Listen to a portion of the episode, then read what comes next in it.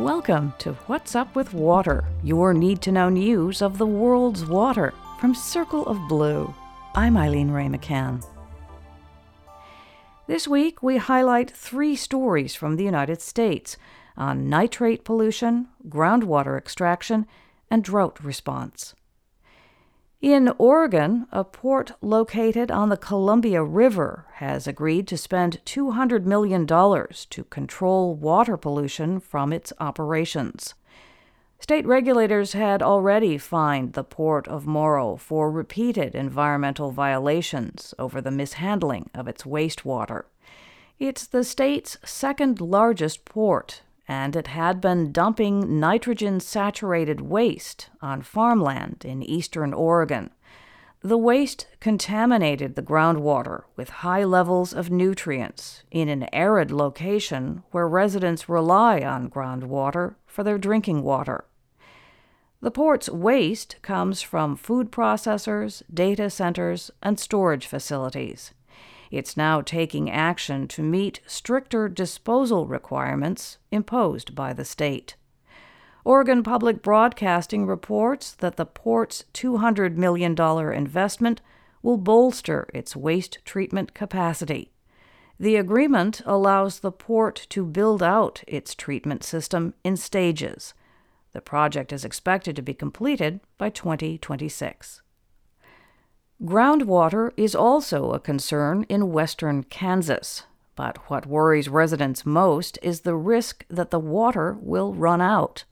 The region relies on the Ogallala Aquifer to irrigate bountiful harvests of corn, wheat, and soybeans.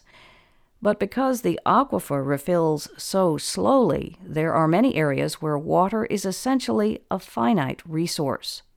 For years, state policy has encouraged the gradual draining of the aquifer to support the region's farm industry. Now that policy is being questioned, as High Plains Public Radio reports. A board that advises the governor and state lawmakers on water policy voted for the first time to recommend that the aquifer not be drained.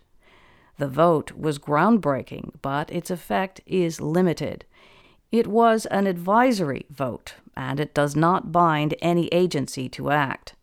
State lawmakers could impose limits on groundwater extraction if they choose, but language to that effect was removed from legislation earlier this year, due in large part to lobbying from the agricultural industry.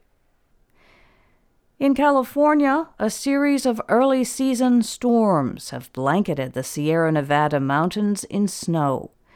The snowpack is well above average for this time of year, which is a hopeful sign in a state that is still severely dry. Water managers don't know what the rest of the winter holds, so they're playing it safe. Last week, the state's largest municipal water provider declared a regional drought emergency and asked its 26 member agencies to voluntarily conserve water. Through these agencies, the Metropolitan Water District serves 19 million people in Southern California.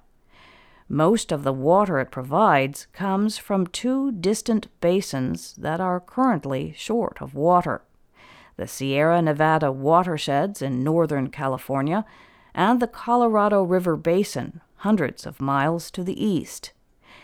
Adding to the challenge, some member agencies can only get water from one of the basins due to their pipe infrastructure.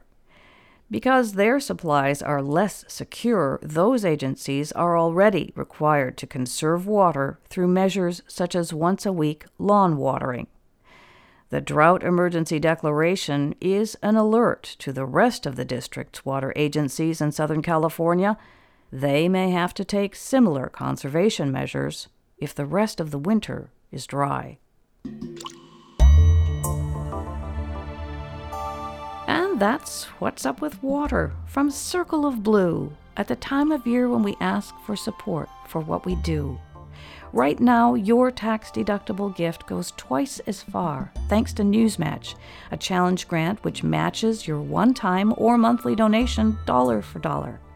It's this month only, so find out more and make a difference at circleofblue.org. This is Eileen Wray McCann. Thanks for being here for us.